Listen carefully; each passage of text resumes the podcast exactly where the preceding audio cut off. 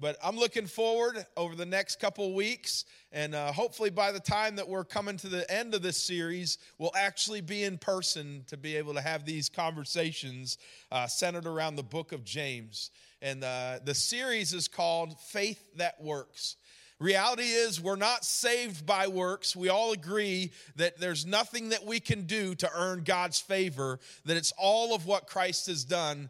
But true faith works. Like there, there is something that happens in the heart of man that affects every aspect of their life. And so last week we had a conversation about every believer's battle. And if you remember, uh, I, I split it up by three points to be faithful in trials, to be freed from temptation by following the truth. And listen, as trials come, the Word of God says, Count it all joy. Like, be thankful for those trials. And he goes on, verse 12 said, Blessed is the man who remains steadfast under trials. Reality is, God has placed that trial there, and whatever we're going through uh, as an individual, you may have major trials happening right now. You can trust that God has a purpose and trust Him that He's good. Um, but he, we went on to talk about being freed from temptation, and all of us have temptations. It is common to all men. And uh, he said, he warned us not to be deceived. And in verse 18, he said this We are a kind of first fruits of his creature, uh, of his creatures. What he's talking about is that um, the, the work that he's doing in us to change us, there's evidence of life, and it's this evidence of this massive uh, new creation that's coming is evidenced by the testimony of our life, having victory in temptation. So praise God for that. But by following the truth, the truth is the thing that sets you free. And so be doers, is what James said. Be doers of the word and not just hearers only. And so this morning, we're going to turn our attention to the next the very end of chapter 1 there's just two verses and then we're going to work our way through halfway through chapter 2 and we'll pick up verse 14 next week. But we're going to talk about living for more than sunday best. Living for more than sunday best. And that might not make sense right now. I want to explain to you um, back in the 40s uh, there was reality is everybody had a closet. Today everybody has a closet full of clothes. Back then they had their work clothes and then their sunday best right? And so you you had the same set of clothes on throughout the weeks. Uh, you had work clothes different work outfits or play outfits if you were children. And then on sunday you put on the one outfit you had that was presentable to public and so what happened is we we dress up on Sundays and it became culturally a thing that we do. And uh, we all dress up a little nicer on Sunday on the weekend. And uh, I remember growing up, I, I, heard from my mom said, if the president was coming to town, uh, what would you put on? And so that's the mindset of Sunday best. But what's happened over the last 80 years is that somehow it can very easily turn into a masquerade. That you can have scars and you can have deep sin issues and you can really be oppressed by these sin issues in your life. But on Sunday, when you put those nice clothes on and you show up to church, it's like none of that is real, none of that is happening. And so it actually becomes like a masquerade where it can sometimes everybody gets dressed up and puts this mask on that makes it look like from the outside everything is good. But I, I want to challenge you this morning from the, the book of James that God intends for you something so much more than just Sunday best. I'm calling you to take off the mask, and I'm not talking about the coronavirus mask, but I'm calling you to take off the mask and be real and strive not to just settle for what people's opinion of you is, that, that you're chasing after real, pure faith real pure religion. And so, as, as we ended last week, we said, be doers of the word and not hearers only. And I'm going to run with that idea. Today, we're going to talk through first, uh, if you have a Bible, James 1, chapter 26. And uh, just a reminder from last week also that this book was considered to be the first book that was actually penned in the New Testament.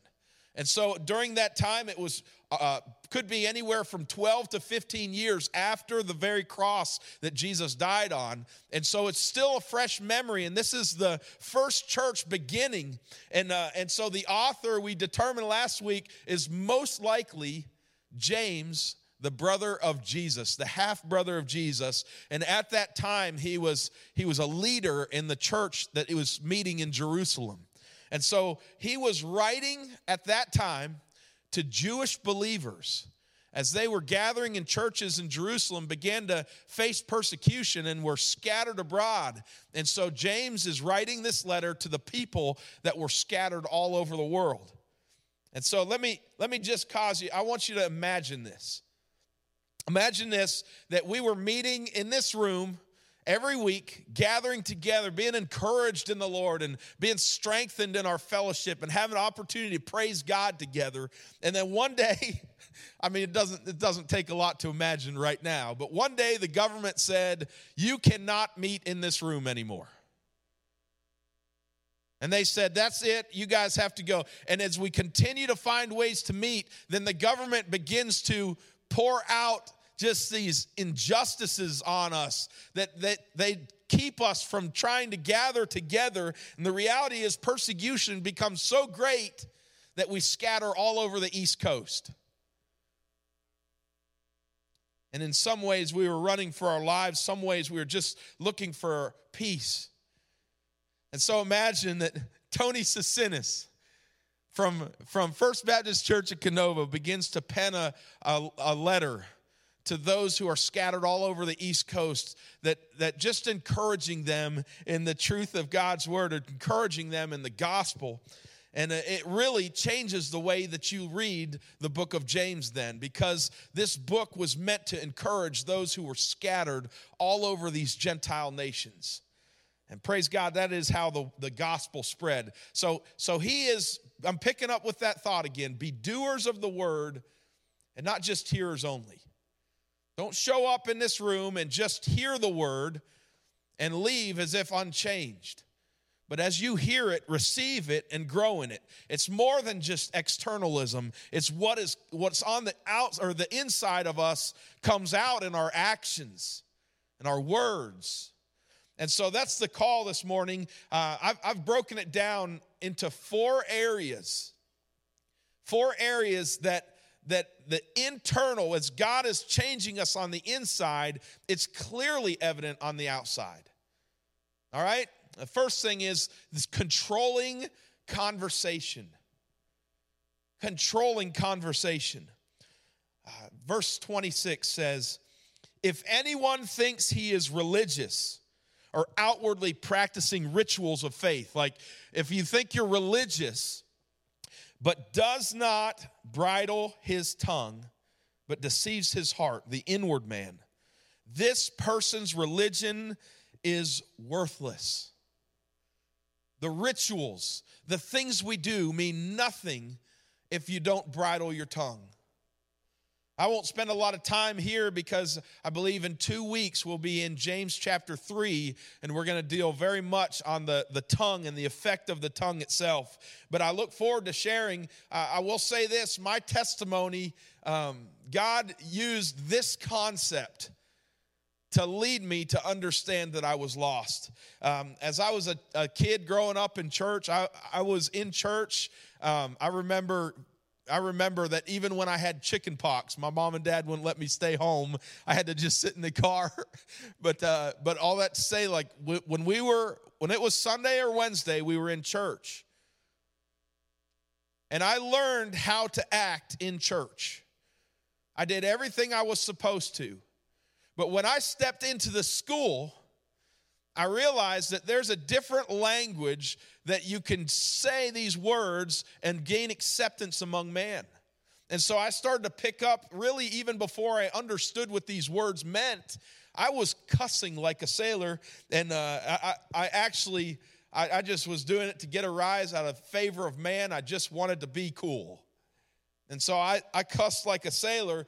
And I remember as a junior in high school, the preacher was speaking on things that whatever is in the heart, I love what Luke said it this way out of the abundance of the heart, the mouth speaks. Whatever is in the heart comes out of the mouth, and God began to convict me in my heart that the reason I had such a, a vast array of things that came out of my mouth is because my heart was not centered on Him. I'd never placed my faith and trust in Him. And so the Lord used that very thing. So I want to ask you right now, as you're sitting there, uh, you've just gone through a worship set, man, incredible again. Uh, thankful for the worship team, but you just went through a worship set, and maybe you sang as you're sitting on the couch uh, with your family sitting around. But in the last week, what words have come out of the same mouth that just sang worship songs today. You think about all the things that you spoke this week. Is it the same mouth that just proclaimed glory and praise to Jesus? And so the, the Bible even talks about this. How can bitter water come from a fresh well? Like it, it has to come out of the abundance of the heart, the mouth speaks. So the, the call is not to just change your tongue, but to check your heart. And this would probably be a good time uh, to confess uh, your sins before your family. Maybe you did have a rough week and you did respond, and your heart was not resting in Christ. And so you respond in the flesh, and, and you probably hurt some people around you. This is a good time to confess and apologize.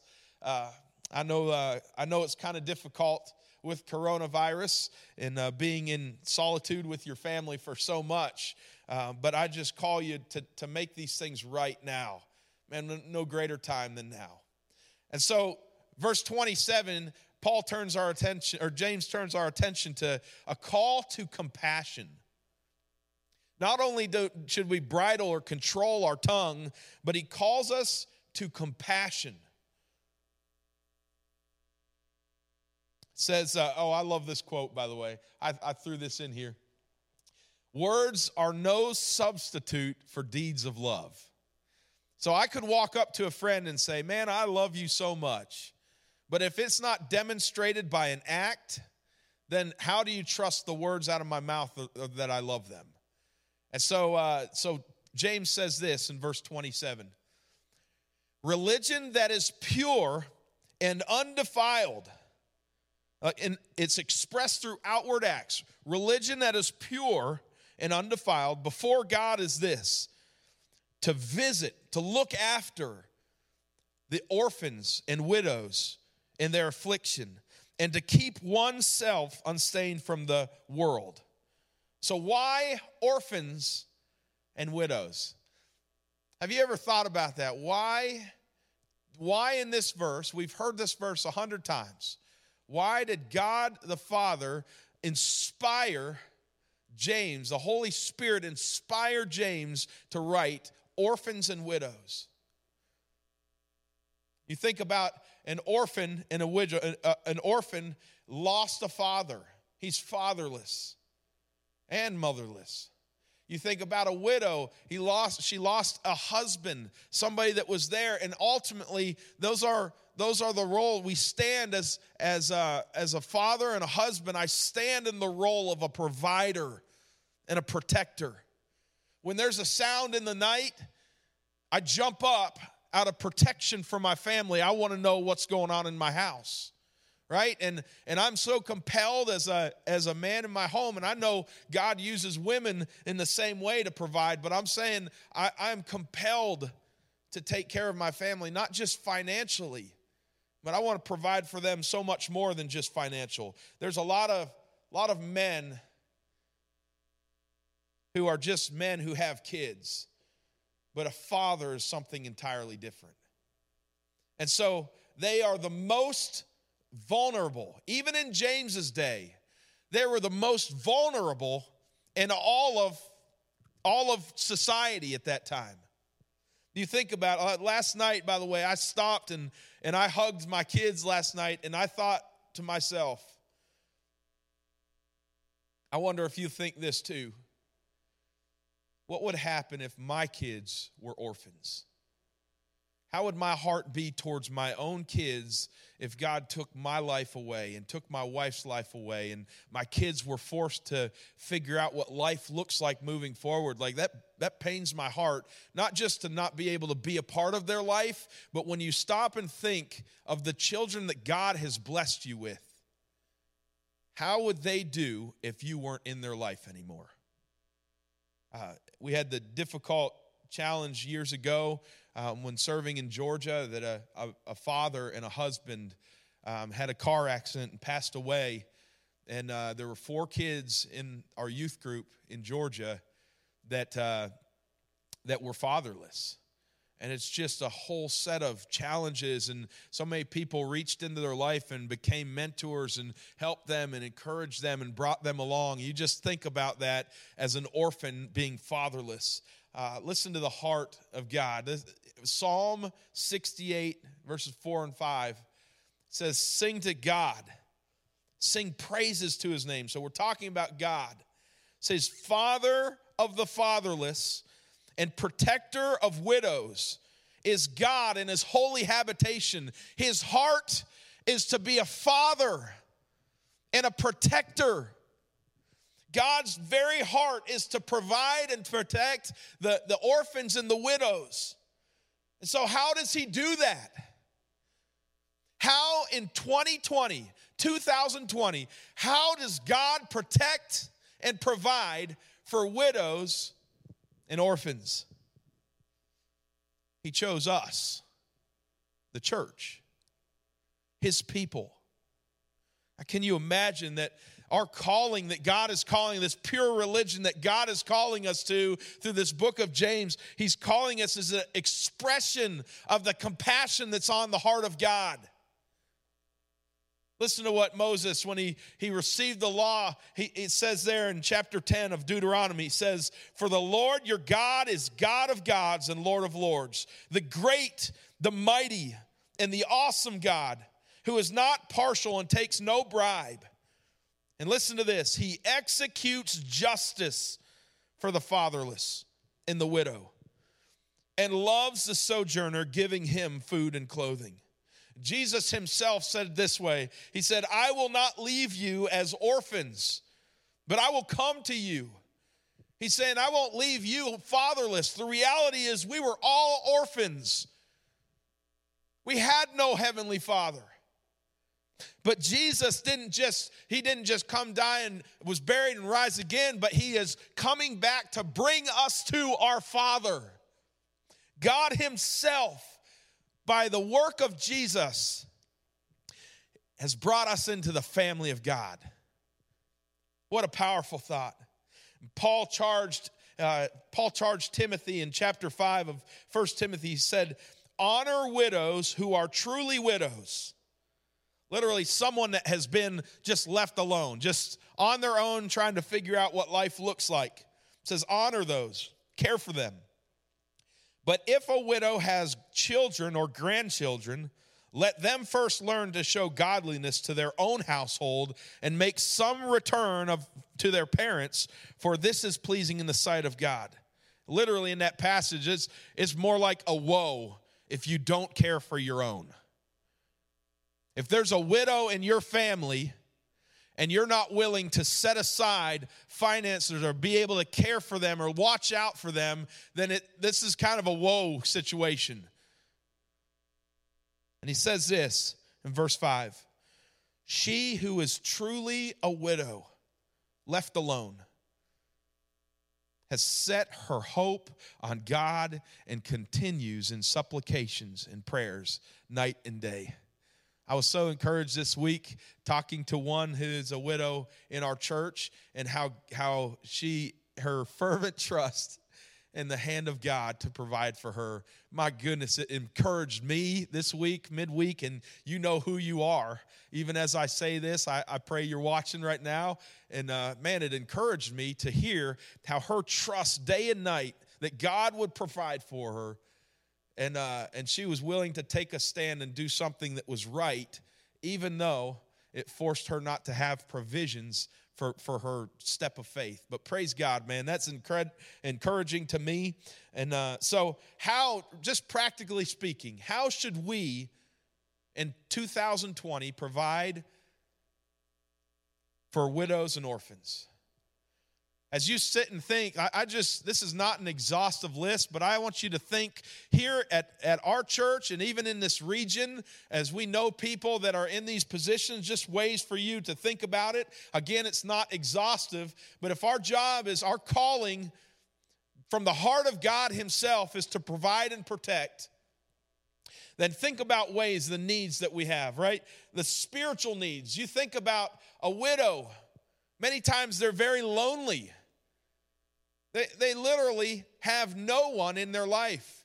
Even, even sometimes a family will abandon them, not care for them. Maybe they'll just throw them in a nursing home, and nothing, nothing wrong. Thank God for nursing homes. But I'm saying it's not okay to just send them there and leave them there, but visit and care for them. Um, orphans have no nurturing uh, care, they, they don't have any guidance. And so there's all these spiritual needs to be able to pour into it. And some of them, some of them are widows and orphans because of neglect. They're just set aside. And so in, in practical ways, you, James, James was speaking of very practical, that if there's somebody among us, then you care for their needs. It could be continual support. Uh, some of these widows are living on a fixed income and they, they, uh, man, they don't have much to live on. And there's there may be ways to continually support, but also occasional. Man, just to, to let a let these children know that you're you care about them. They're special to you. Don't just give them your hand-me-down toys, get them a new toy. Like, what are ways that you can minister to people? Uh, I know we haven't had uh, the Lord's Supper here at church for a while, but after the Lord's Supper, as we go through the doors, there's a plate at the door. And as you go, we're giving to the Deacons Fund. And every time you put money in that, it's directly going to minister to people in these situations. And so I encourage you. Uh, you I, I was sitting and thinking about protecting. What are ways that we can protect? Um, if, if this was my grandmother, all, all four of my grandparents have passed away. Um, but if this was my grandmother, you think about phone scams. I'm, i was just thinking practical ways.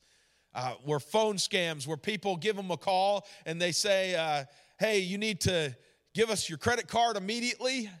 You know, we need to equip them and we need to tell them, hey, if somebody calls you that way, don't give them any information. It's a scam right? I, I think too, like if they have car problems and they go to a car garage and they say, that's going to be $3,000 worth of repairs. It could be a simple repair that only costs a couple hundred dollars. There's got to be people in these, in these widows' lives that can step in and say, well, no, you don't need to do that. Let me check it out. Let me see if I can help. And so there's so many ways that they're manipulated. And as you think about these things, it should stir up in your heart this righteous indignation. My goodness. The most vulnerable of our society being manipulated. You should be the person that they call when they have a need. I think about how many orphans out there um, that have struggled with um, just being oppressed um, physically, emotionally. They don't have anybody that wants them, and just all these things. But many times, too, their sexual oppression and, and neglect. And, and all these things build up to this, this child that's broken. And the reason why they're broken is because they've been constantly manipulated and taken advantage of and left for nothing. Uh, I had a crazy brainstorm the other night, and uh, I, I was telling Blake this morning, I probably should copyright this, but I don't care. I, somebody in our church needs to take this idea and run with it as a ministry to those who are ministering to orphans. How can you help? Uh, look at it, it spells safe. How cool is that? Um, spell safe. Uh, these are just four practical ways that you, right now, here at this church, can help somebody that is taking on orphans or taking on children that have just been neglected, right? A sponsor. Uh, you, we don't understand how much it costs until uh, to raise a child until you have children. Um, I, I you just never realize how much it costs to raise kids. And so some of these parents are, are they have a little bit of help, but there could be ways that you could support them. Listen, you might say, I could never take on a kid, and they probably wouldn't give you a kid, maybe. Some of you in your life situations wouldn't be able to take on a kid, but you can help those who have taken on a kid, a child. Uh, man, so many are adopting these days. Praise God. Um, just just to see families growing by taking on these kids that were rejected by society. I'm thankful to be a part of a church that takes this very seriously.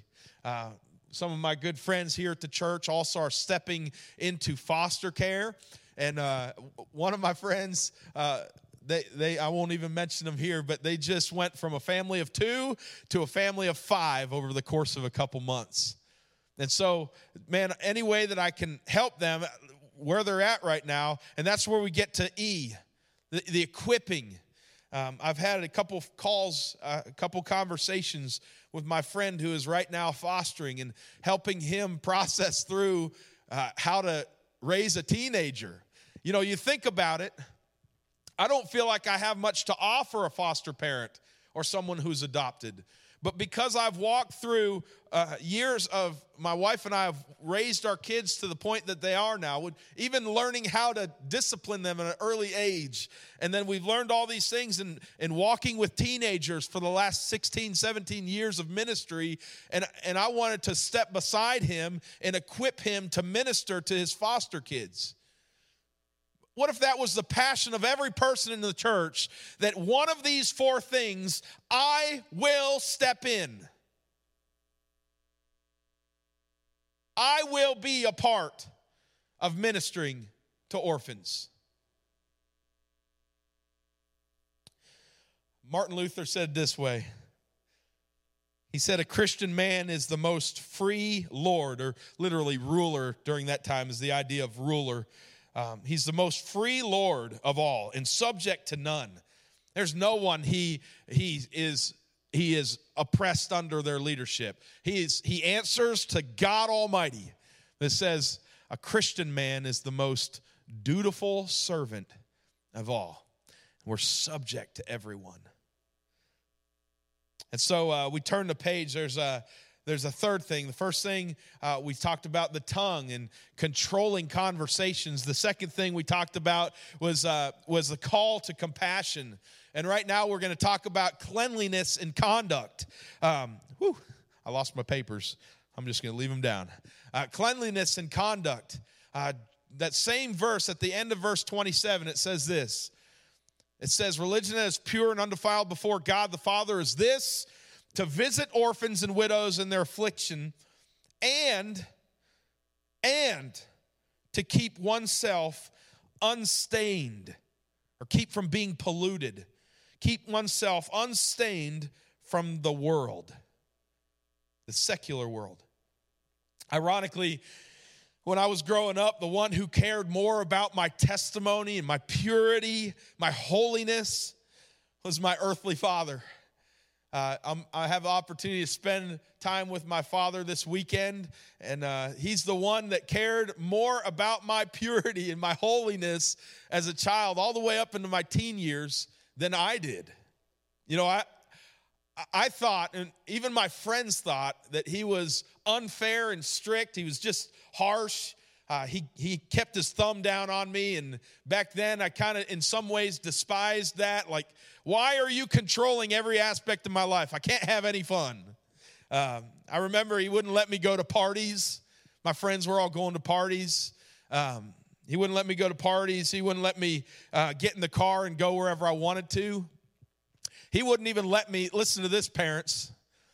He wouldn't let me date just any girl I wanted to. Man, that just feels like an overreach. He's telling me I can't date that girl. And one time I was I was chasing after a girl that praise God, he spared me from, but my father, I remember I was at this girl's house just hanging out It was a summer day. And I hear a knock on the door, and the, the mother went to the door, opened the door. You know who it was? My earthly father. He said, Is John here? And I went to the door, and he said, John, you need to get on your bike and head home. And I, I remember feeling like uh, I'm in trouble. I wasn't doing anything. I was just hanging out with this girl. And he, he just, he stepped into my life and, and helped me and, and encouraged me and didn't let me do things that I thought I could or thought I should be able to. I love this quote. I'm quoting my dad now this morning, With a lot of quotes this morning, but I'm quoting my father. He said this. It still rings in my ear. He said, If you aren't man enough to stand up for what is right, then just tell him your daddy wouldn't let you. If you're not willing to say, The reason I can't go to the parties is because it's wrong, that nothing good can come from that. If I'm not willing to step up and say it's not right, then just tell him my daddy wouldn't let me. But today I'm I'm grateful. I'm grateful that God provided somebody in my life to keep me during those formidable years from being stained, polluted by this world system, this the God of this world trying to reach into my life and ruin my testimony before I even came to Christ. If that's possible. I love what Ephesians 2 says this. For we are his workmanship so I am his work project, his art project. I'm his workmanship, created in Christ Jesus for, for this purpose, for good works, which God prepared beforehand that we should walk in them. So God is at work in me producing this, this holiness that is not my own necessarily. It's crazy that my father cared for those years before God placed him in my life, but he cared for me, uh, my holiness, my purity, before I even trusted Christ. And, and, the crazy thing is, I begun, begin to understand how my heavenly Father works and his heart toward me, that God himself is committed more to my holiness than I am. God himself is invested in, in creating in me this, this man who is conformed to the image of Christ and these good works that he's performing in me, these are the things. This is Jesus being formed in us. And he is committed to keeping me clean too. So when the, the word of God says, keep oneself, that's, that speaks of my responsibility. And I would just say it this way. Now, I don't want to manipulate scripture. Um, but I would say it, it is my responsibility, but I'm just asking you quit fighting against what God is doing in your life right now. God is working. He is working in your life. He is he's changing you from the inside out. Quit fighting against his working in you. Mark Dever said this, if you're not at odds with sin, you're not at home with Jesus if God is not stirring your heart away from sin, you're not at home with Jesus. And so it brings me to the fourth thing, and we turn to James chapter 2. Uh, these first 13 verses of James chapter 2, it's this idea of being consistently considerate, no matter who it is. And James 2, verse 1 says, My brothers, show no partiality, no favoritism no prejudice as you hold the faith in our Lord Jesus Christ, the Lord of glory. After, after serving the last 11 and a half years previously in Georgia, and I'm going to quit mentioning Georgia, but it's just a major season of my life. And uh, after serving down there, I, I, I, began to see down in the southeast of America, um, there is a racial divide, and it's not as much uh, based on actual physical or, or tension, like racial tension, but it's more, I believe, has to do with differing cultures and differing values. And so uh, I, I, had opportunity to develop a friendship. He's a, he's a close brother of mine down in Georgia. His name's Marcus, his wife's Tawani. And, uh, and as we walked together, uh, the more we began to spend time together, the, the veil came down and we could begin to have open conversations about why culturally we are so different. Why does why do white men and black men struggle to intertwine in the culture of Georgia? And I remember like we have the same we have different skin, we come from different cultures, but we have the same heavenly Father. And that drove us to have conversations that at the time uh, we couldn't start there, but as we dug into these conversations and had conversations, why is it so much separation among different uh, nationalities and different nations? We were in a predominantly white church in a county that was very mixed in race.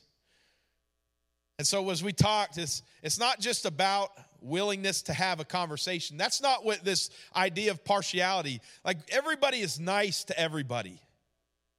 Uh, everybody is kind. Everybody's willing to talk to anybody, even if they're different from them. But the question is are you willing to open up your home, open up your family, open up your life? That's the demonstration that that I am impartial to people that are different from me. So I'm thankful for those lessons that I learned. But verse 2, it describes it this way For if a man wearing a gold ring and fine clothing comes in your assembly, somebody, it's not wrong. It's not saying it's wrong to wear gold rings and nice clothes, but it's, it's wrong. The reaction to this is wrong. Look, it says, A poor man in shabby clothing also comes in. And if you pay attention to the one who wears the fine clothing and say, You sit here in the good place, well, I say to the poor man, You stand over there and sit down at my feet. You have to, you have to set the stage of this picture that this is like a crowded house church, right? And you come into the house, and there's the nice lazy boy right here. They didn't have lazy boys, but go with me. Lazy boy here and a nice couch, and then there's like 50 people in the living room, right?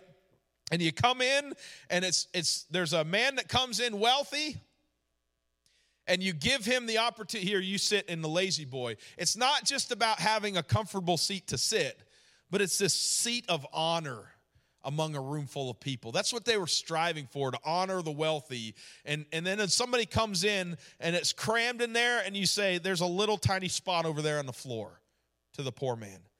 This is what he says have you not then made distinctions among yourselves and become judges with evil thoughts? Is that what's happened? Have you, have you become a judge with evil thoughts? I, I think in, uh, I've spent a lot of time at school lunches through the years just doing student ministry. As you walk into the student, uh, a, a lunchroom at a high school, you can walk in and say, there's the, there's the jocks table, there's the nerds table, there's the band nerds table. That's a different table. There's the popular kids. There's the kids that all they care about is getting to college and getting out of here. And then there's just all kind of tables. Then there's the outcasts. Right? And you come into this, you're carrying your tray and you're walking in there and you're trying to figure out where you fit in this room. When you sit, if you're the one that's at the cool table, and God's calling you not to favor cool people, the rich people, the people like that, and then you choose to sit. Will it cost you? Will it cost you people's opinion of you if you sit at the out, outcast table?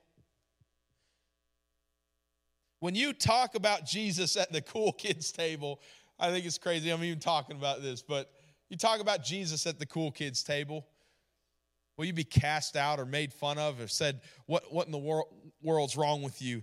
Don't let popular kids dictate what you should do.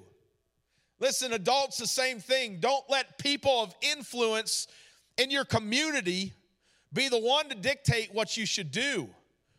Because ultimately, these people don't care about you, they care about themselves. And so when you're trying to do things to gain their approval and their favor, the reality is they don't care more about you. They're just holding you in a prison that you shouldn't be in. Don't be a respecter of persons. And so, verse 5 says, Listen, my beloved brothers, has not God chosen those who are poor in the world, financially, materialistically poor in the world, to be rich just spiritually in faith and heirs of the kingdom which he has promised to those who love him.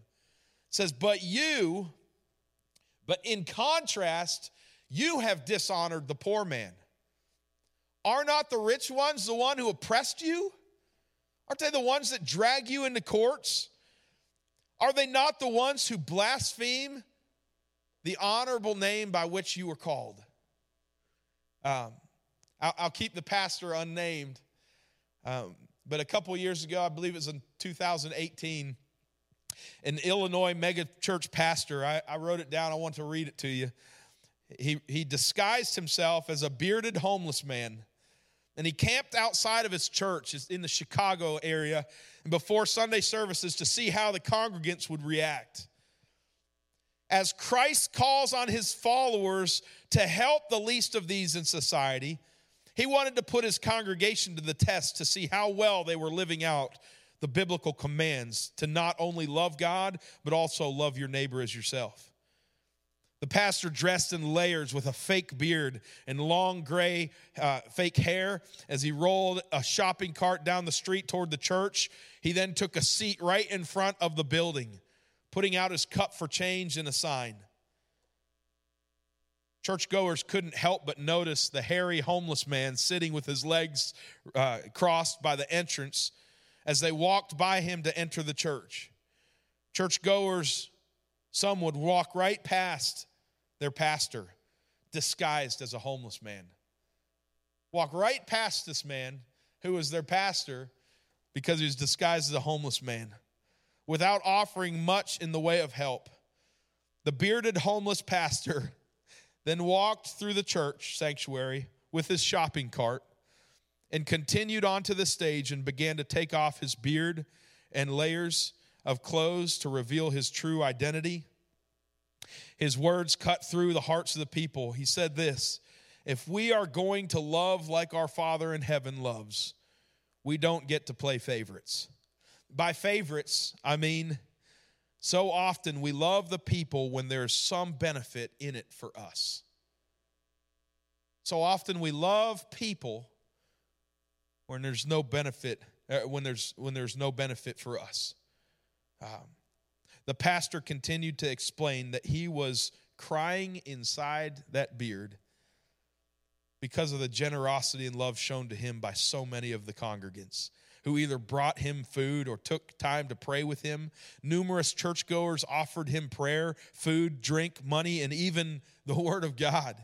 And others even invited the homeless man into the church to join them in worship. My goodness. James went on to say, if you really fulfill the royal law, you shall love your neighbor as yourself. Not, not just not just doing things for others so it benefits you, but you're actually benefiting others. It's not about yourself. It says you are doing well. If you do this for real in your heart, you are doing well. But if you show partiality, you are committing sin and are convicted by the law as transgressors. You're an offender of the law. Verse 10 says, For whoever keeps the whole law but fails in one point has become guilty of it all. In other words, it's, I love this word picture. If you take a hammer and hit a window in one spot, the entire window shatters. That same idea, you could be living in perfection, the whole entire law, but you fail it in one point, you're guilty of the whole thing. Verse 11, for he who said, Do not commit adultery, also said, Do not murder. If you do not commit adultery, but you do murder, you have become a transgressor of the law. So speak and so act as those who are to be judged under the law of liberty. And listen, the law is strict and unbendable. The reality is, every man will be judged under this law. We will all stand before a holy God one day. Every single person that lives, every person that's hearing these words coming out of my mouth, every person will be judged under the law. It's not just the church going Christians. It's every man, our Creator, we will stand before Him and give an account of our lives. And so He leads us to this, this verse so powerful as I, I tag to an end. For judgment is without mercy. No mercy. Judgment is without mercy to one who has shown no mercy. You show no mercy towards others. There's, the judgment is, is without mercy. But I love this. That last phrase, my goodness. Praise God. Mercy triumphs victoriously over judgment. The evidence of someone who knows the mercy of God, that's what it's speaking of. The evidence is that you show mercy to others.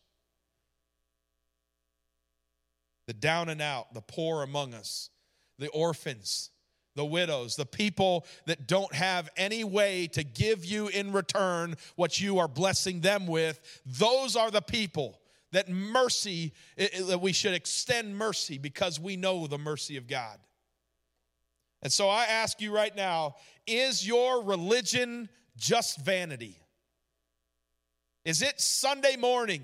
Is it Sunday best where you put on the mask of masquerade and you and you you walk around to gain the favor of man and you do things kind to people that can return and and and benefit you? The reality is do you control your conversations? The things controlling putting a bridle on your tongue. Are you burdened with the call of compassion?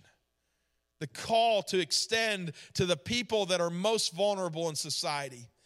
Are you striving for cleanliness and conduct? Uh, not, not fighting against what God is at work doing in your life, but in, in line with what He's doing, are you striving for cleanliness and conduct? What we just talked about, are you consistently considerate without showing partiality? We must stop the masquerade at church. We, we can take the mask off and be who we are, but let it be genuine. Let it be of faith, not of externalism. The call is to begin to walk in genuine faith. Uh, it won't only affect you. When, your when your faith, when your religion is real, it will affect every person in your life. So that's the call this morning.